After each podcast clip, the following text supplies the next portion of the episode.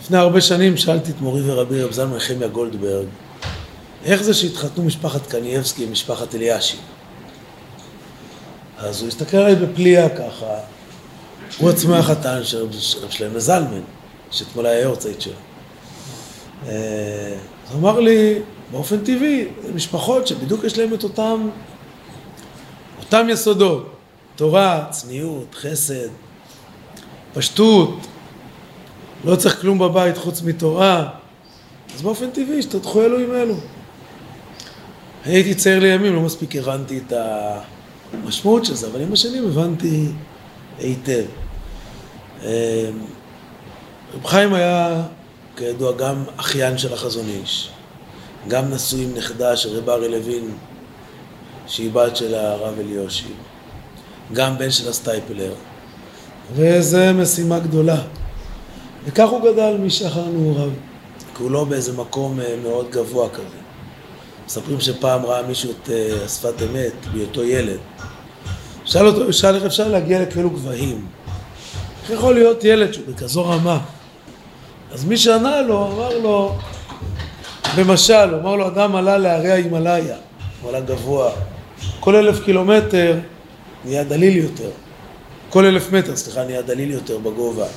אין אוויר לנשימה, אין אוויר לנשימה, אתה עולה. חסר לך אוויר. אומר, הוא הגיע למקום מאוד גבוה, שהוא בקושי נושם שם, והוא רואה ילדים מסתובבים באיזה כפר של אה, אנשי המקור. הוא אומר, תגיד לי, תסבירו לי איך הילדים האלו מסתדרים פה בנשימה, אני לא מסתדר, איך הם מסתדרים? אז המדריך שלו מסתכל בחיוב ואומר לו, כי אתה היית צריך לעלות לפה, אבל הם נולדו פה. אמר לו, השפת אמת נולד בגובה אחר. חיים קניבסקי נולד בגובה אחר. להיות בן של הסטייפלר, להיות חתן אצל הרב אליאשי, להיות אחיין אצל החזון איש, זה גובה אחר שנולדים בו. האבדה שלו היא אבדה עצומה. כי אני מניח שכולם קראו ושמעו עליו הרבה סיפורים בשבוע הזה. בישיבה הבאתי ערימת ספרים שיש לי בבית להראות את מגוון התחומים שרב חיים קניבסקי כתב בהם. שזה משהו נדיר. זה רוחב עצום של חלקי תורה, ובכולם אה, ניכרת גאונות, גאונות עמוקה, בקיאות מפליגה, ויכולת לתרגם את הגאונות הזו בעיון ובבקיאות לשפה מאוד פשוטה. היום כל ש"ס שיוצא, יוצא ש"ס עם ביאור רב חיים קניבסקי על הירושלמי. ביאור נפלא, קצר, תמציתי, בדרך כלל כאחד השיטות היותר בהירות על הירושלמי. כל פרשני הירושלמי כתבו באריכות רבה. רב חיים ממש בקצרה, מראה ידיעה מופלגה. חלקי התורה שהוא עסק בהם היו מהרגילים עד הבלתי שגרתיים. כל המת מצווה הוא עסק בו. מכתיבה על כל המסכתות הקטנות, מסכת כותים, מסכת עבדים, מסכת גרים, על כולם הוא כתב. ברייתא דמלאכת המשכן, כל המקומות בש"ס שבהם, או במקרא שמישהו אמר ממרה, ולא כתוב מי הוא, מי הוא אותו מאן דאמר. מכסה עתיק הוא קרא לזה. מי זה בעל הדעה הזו? ספר שנקרא תימא דקרא, טעמים על כל המקרא. ועוד ועוד ועוד. ידיו רב לו בכל חלקי התורה באופן נדיר.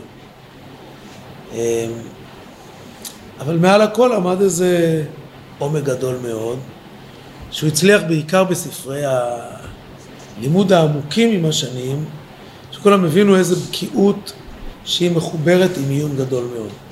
זה הכי התבלט, אני חושב, בפעם הראשונה שהוא כתב את הספר דרך אמונה, שזה פירוש על הרמב"ם. כתב דרך אמונה על זרעים, כתב פירוש על קידוש החודש, כתב פירוש על רמב"ם שקלים, התחיל לכתוב פירושים על רמב"ם ענייני קורבנות. כולם נפלאים דבר דבר על אופניו. רוחב ידיעה ועמקות באמת נדירים. והכל בענוות חן מיוחדת במינה. לא החזיק לעצמו, תיוו אותה, אני אספר אולי איזה וורט עליו. הוא אמר פירוש במגילת אסתר, פירוש נפלא, ששואל אה, אחשוורוש, אחרי שנודע לו בספר הזיכרונות על מרדכי, שואל מה נעשה עיקר גדולה למרדכי. מה לו המשרתים? לא נעשה עמו דבר. אמר רב חיים, אני לא מבין. תתחמקו, תתנצלו, אתם רואים שהמלך רצה לתת לו יקר גדולה, למה אתם עונים ככה בלי להתבלבל? לא נעשה עמו יקר. אומר, כי אנחנו קוראים את זה לא נכון. מה שהם התכוונו להגיד לו, שאלת איזה יקר גדולה נעשה איתו? תגיד לך איזה יקר גדולה. היקר גדולה שהכי הוא רוצה, שלא יעשו איתו כלום. כי מה שמרדכי הכי רוצה, שייתנו לו שקט שהוא יוכל לשבת ללמוד. זה מה שהוא רוצה, הוא לא רוצה כיבודים. כשרב חיים אמר את זה, מספרים שהוא מאוד התרגש. די ברור למה, כן. איש רע, זה לא עניין אותו, העניינים האלו. היה פלס של תורה. הוא בכלל לא עניין אותו כל המסביב. איזה רב היום מצטלם כשהוא לומד רק עם טלית קטן מבד, בלי אננס על השולחן, בלי שולחן של טיש פירות, כן. מי שהגבוהים יגידו לך לסדר את המקבט, שיראה יפה. לא עניין אותו כל השאלות האלו. חוץ מהמיטה של תורה. לכן אין לו ספק, מישהו מגיע עם שעון, ונראה רב חיים שעון זה לא ילבש. אז גם אם זה יהיה האיש המאה אלף, יגידו למה אתה הולך עם שעון? זה לא ילבש. כל מי שחסר רב חיים קיבל תדריך בטח. להוריד את השעון, או להסתיר אותו, לא מכירים? אין דבר כזה להיכנס לרב חיים עם שעון. יכול להיכנס, אבל תקבל הערה. הוא תפקידו להשמיע תורה בישראל, זה התורה, כך הוא קולט אותה. איש שמורם מכל לחצים, אין לחץ שיכול להשפיע עליו, כלום. לא מגרד. כמו אמיתתה של תורה. אבל הבית הזה היה מלא חסד גם בלי גבול, אני לא יודע לתאר את זה ל... סתם לחשוב על יהודי ששנים, שנים, שנים, ודאי בעשרות השנים האחרונות, מקבל שלוש-ארבע שעות ביום, זה לא נתפס. אבל זה התחיל הרבה קודם, אני זוכר את עצמי לפני, בצעירותי הלכתי אליו כמה וכמה פעמים. אז אני זוכר שליוויתי אותו בבוקר מהתפילה הביתה. נכנסתי, במסדרון הצר שבו כל ארונות הספרים שלו, כל מכירת ספרי סטייפלר, שכידוע לא מכרו אותם בחנויות, אין סטייפלר, אין קהילות יעקב בחנויות, או אצלו, אצל בני משפחה אחרים, גם שלו אין בחנויות, רק בשנים האחרונות דרך אמונה כן. מה? כן. אבל המטרה הייתה להוריד עלויות, הכל פשוט, הכל ישיר, נכנסים לבית במסדרון האנטיקה הזה, ואני רואה שכמה נשים ישנות במסדרון. נשים מסכנות התברר לי, אין להן בית. ישנות במיטות בצד, צנועות, מכוסות, שש וחצי בבוקר אחרי ותיקים. ורב חיים ואשתו הצדקנית, נכדה של רב אריה, מארחת את כולם בבית. אה, הוא הולך, הוא לא מסתכל. בשנייה שהוא נכנס הביתה הוא מתיישב על הכיסא, בשנייה נפתח את הגמרא ללמוד, ליד יש כוס תה וצלחת פירות, זה מה שראיתי. מתחיל ללמוד. ואשתו שהייתה איתו בוותיקין, כל ימי התפעלה איתו יחד ותיקין. ראו אותה גם בעזרת נשים, ראו אותה עוד נדלק בעזרת נשים, נכנסת כל יום. הייתה חוזרת הביתה, מתחיל ועל המטבחון, בגודל המטבחון פה של נאורה. היא הייתה מבשלת בו בסיר דומה לסירי 48. למי? לכל המסכנות של ברק, כל מי שצריכות. עם חיוך מתוק שאין כמוהו. אני נכנסתי כמה פעמים למטבח כדי לדבר איתה. רציתי לשמוע סיפורים על רב אריה. איזה מתיקות של אה, אהבת ישראל, לא נתפסת. כל התפילות, כל הברכות שהוא ברך, כולם חושבים שזה היה רק מופתים. בעיניי המויפת הכי גדול זה היה, הוא פשוט אהב כל יהודי. והיא הייתה אוהבת כל יהודי. הייתה נכדה של סבא באופן שלם, של אהבת ישראל מוחלטת. אה, זה להעמיד ככה עולם של תורה. רב חיים היה מצפן. מצפן של תורה. מגדלור של תורה. מצפן זה אומר שגם מי שלא הלך בדרכו, לא כולם הלכו בדרכו של רב חיים, הוא מצפן שאו שאתה הולך לדרכו, או שאתה מחויב התייחסות לשיטתו. אין דרך להתעלם. כשרב חיים אומר מלחמת המפרץ, שבחורי ישיבות לא יצאו לחו"ל, יישארו ללמוד, או שחוזרים ללמוד גם בתקופת נגיף, כל המדינה עכשיו צריכה לנוע בהתאם לזה. כל הסוגיות מסתדרות סביב זה. הוא לא מופעל מלחצים, לא של שר הבריאות, לא של ראש הממשלה, הוא אומר מה שהוא חושב בעיניו התורה. פתאום הופכת להיות התורה מרכז הדיון הישראלי. למה חוזרים ללמוד בתקופת הנגיף?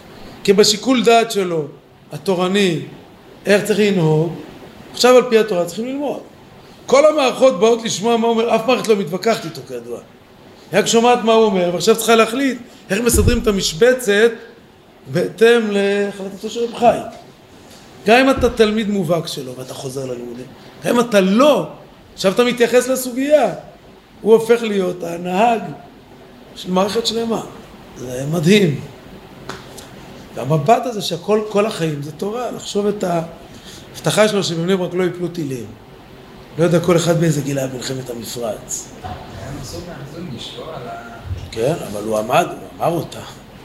לקח עליה אחריות. אבל אני זוכר כשירד הטיל ברחוב שגרים בו משפחת... אה, הרחוב הסיבובי הזה, שיוצא עם בן זכאי. ברחוב הזה נפל טיל. כולם אמרו, מה? לא, לא, יוצא מיהודה הנשיא. לא, לא, לא. לפני בארי, שמאלה. יונה. כשברחוב יונה נפל טיל, כולם אמרו יונה זה בני ברק, מה התברר? שיונה חציו רמת גן, חציו בני ברק, נפל בחצי של רמת גן. עכשיו, רב חיים לא אמר את זה בהתפעלות, אני חושב שזה רב חיים אמר מויפת.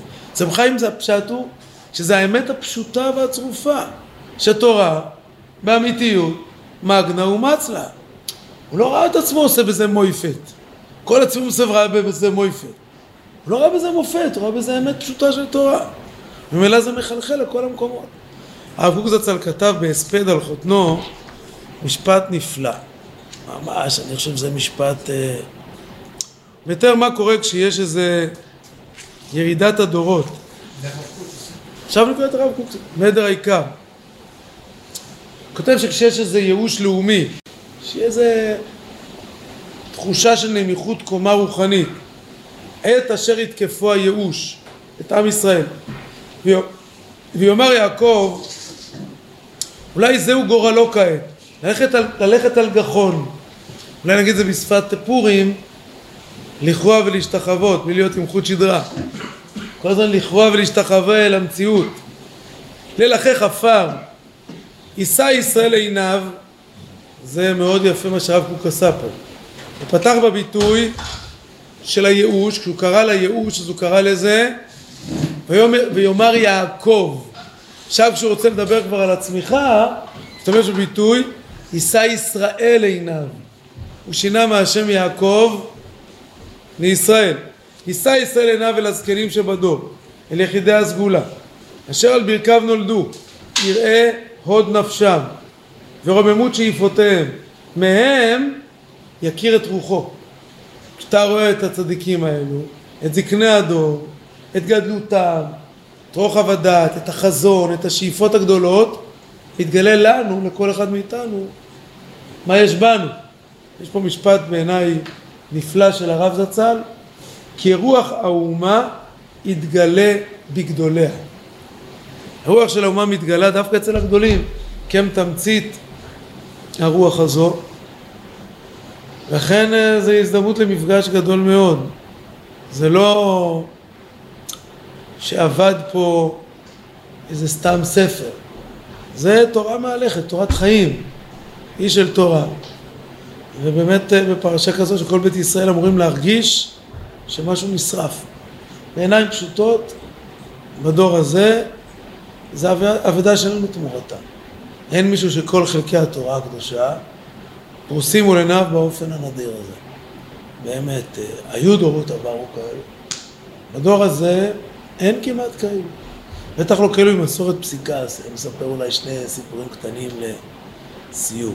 אחד סיפרה לי אשתי, ש...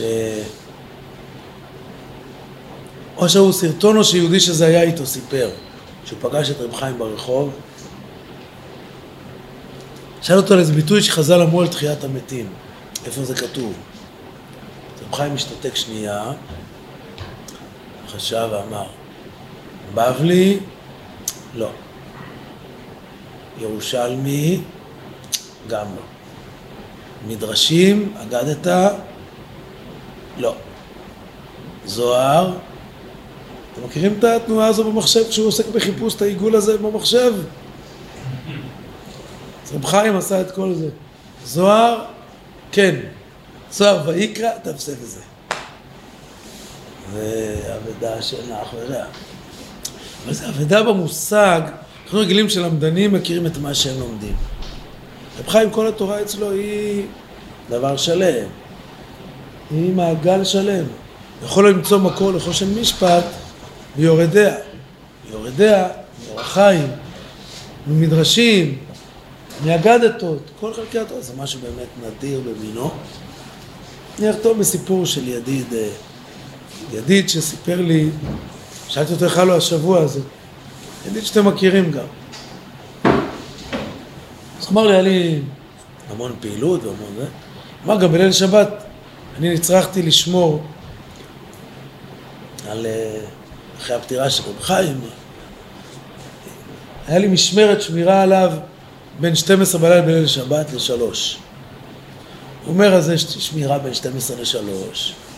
וכתוב בשולחן ערוך שאסור ללמוד תורה במחיצת המת. אז ללמוד לא לומדים. המנהג הוא שאומרים תהילים. אבל רב חיים סבר בשם החזון איש שגם לא נכון ללמוד תהילים. כי החזון איש אמר, מה? כן. כי החזון איש אמר שהראיה לזה שזה רק תפילה, שלמה שלא נפטר, היא לא מספיק מבוססת היה. רב חיים חשש לזה. אז כולם אמרו שבארבע אמות של רב חיים צריך לנהוג כמנהגו. הוא אומר, אז תחשוב שלוש שעות באמצע הלילה, אני צריך לשמור. וקודם כל זה הזוי לי.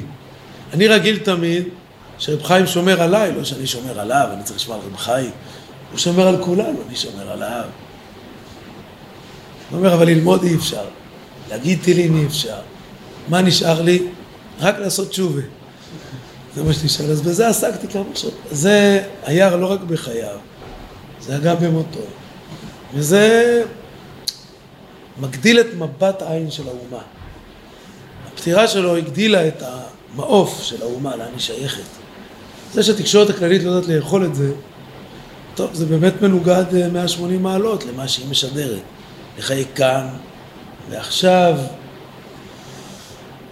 תהנה מעכשיו, מחיי העולם הזה במיטבה. רב חיים, כל החיים ממש היה פרוזדור לעולם הבא, באופן מאוד בולט.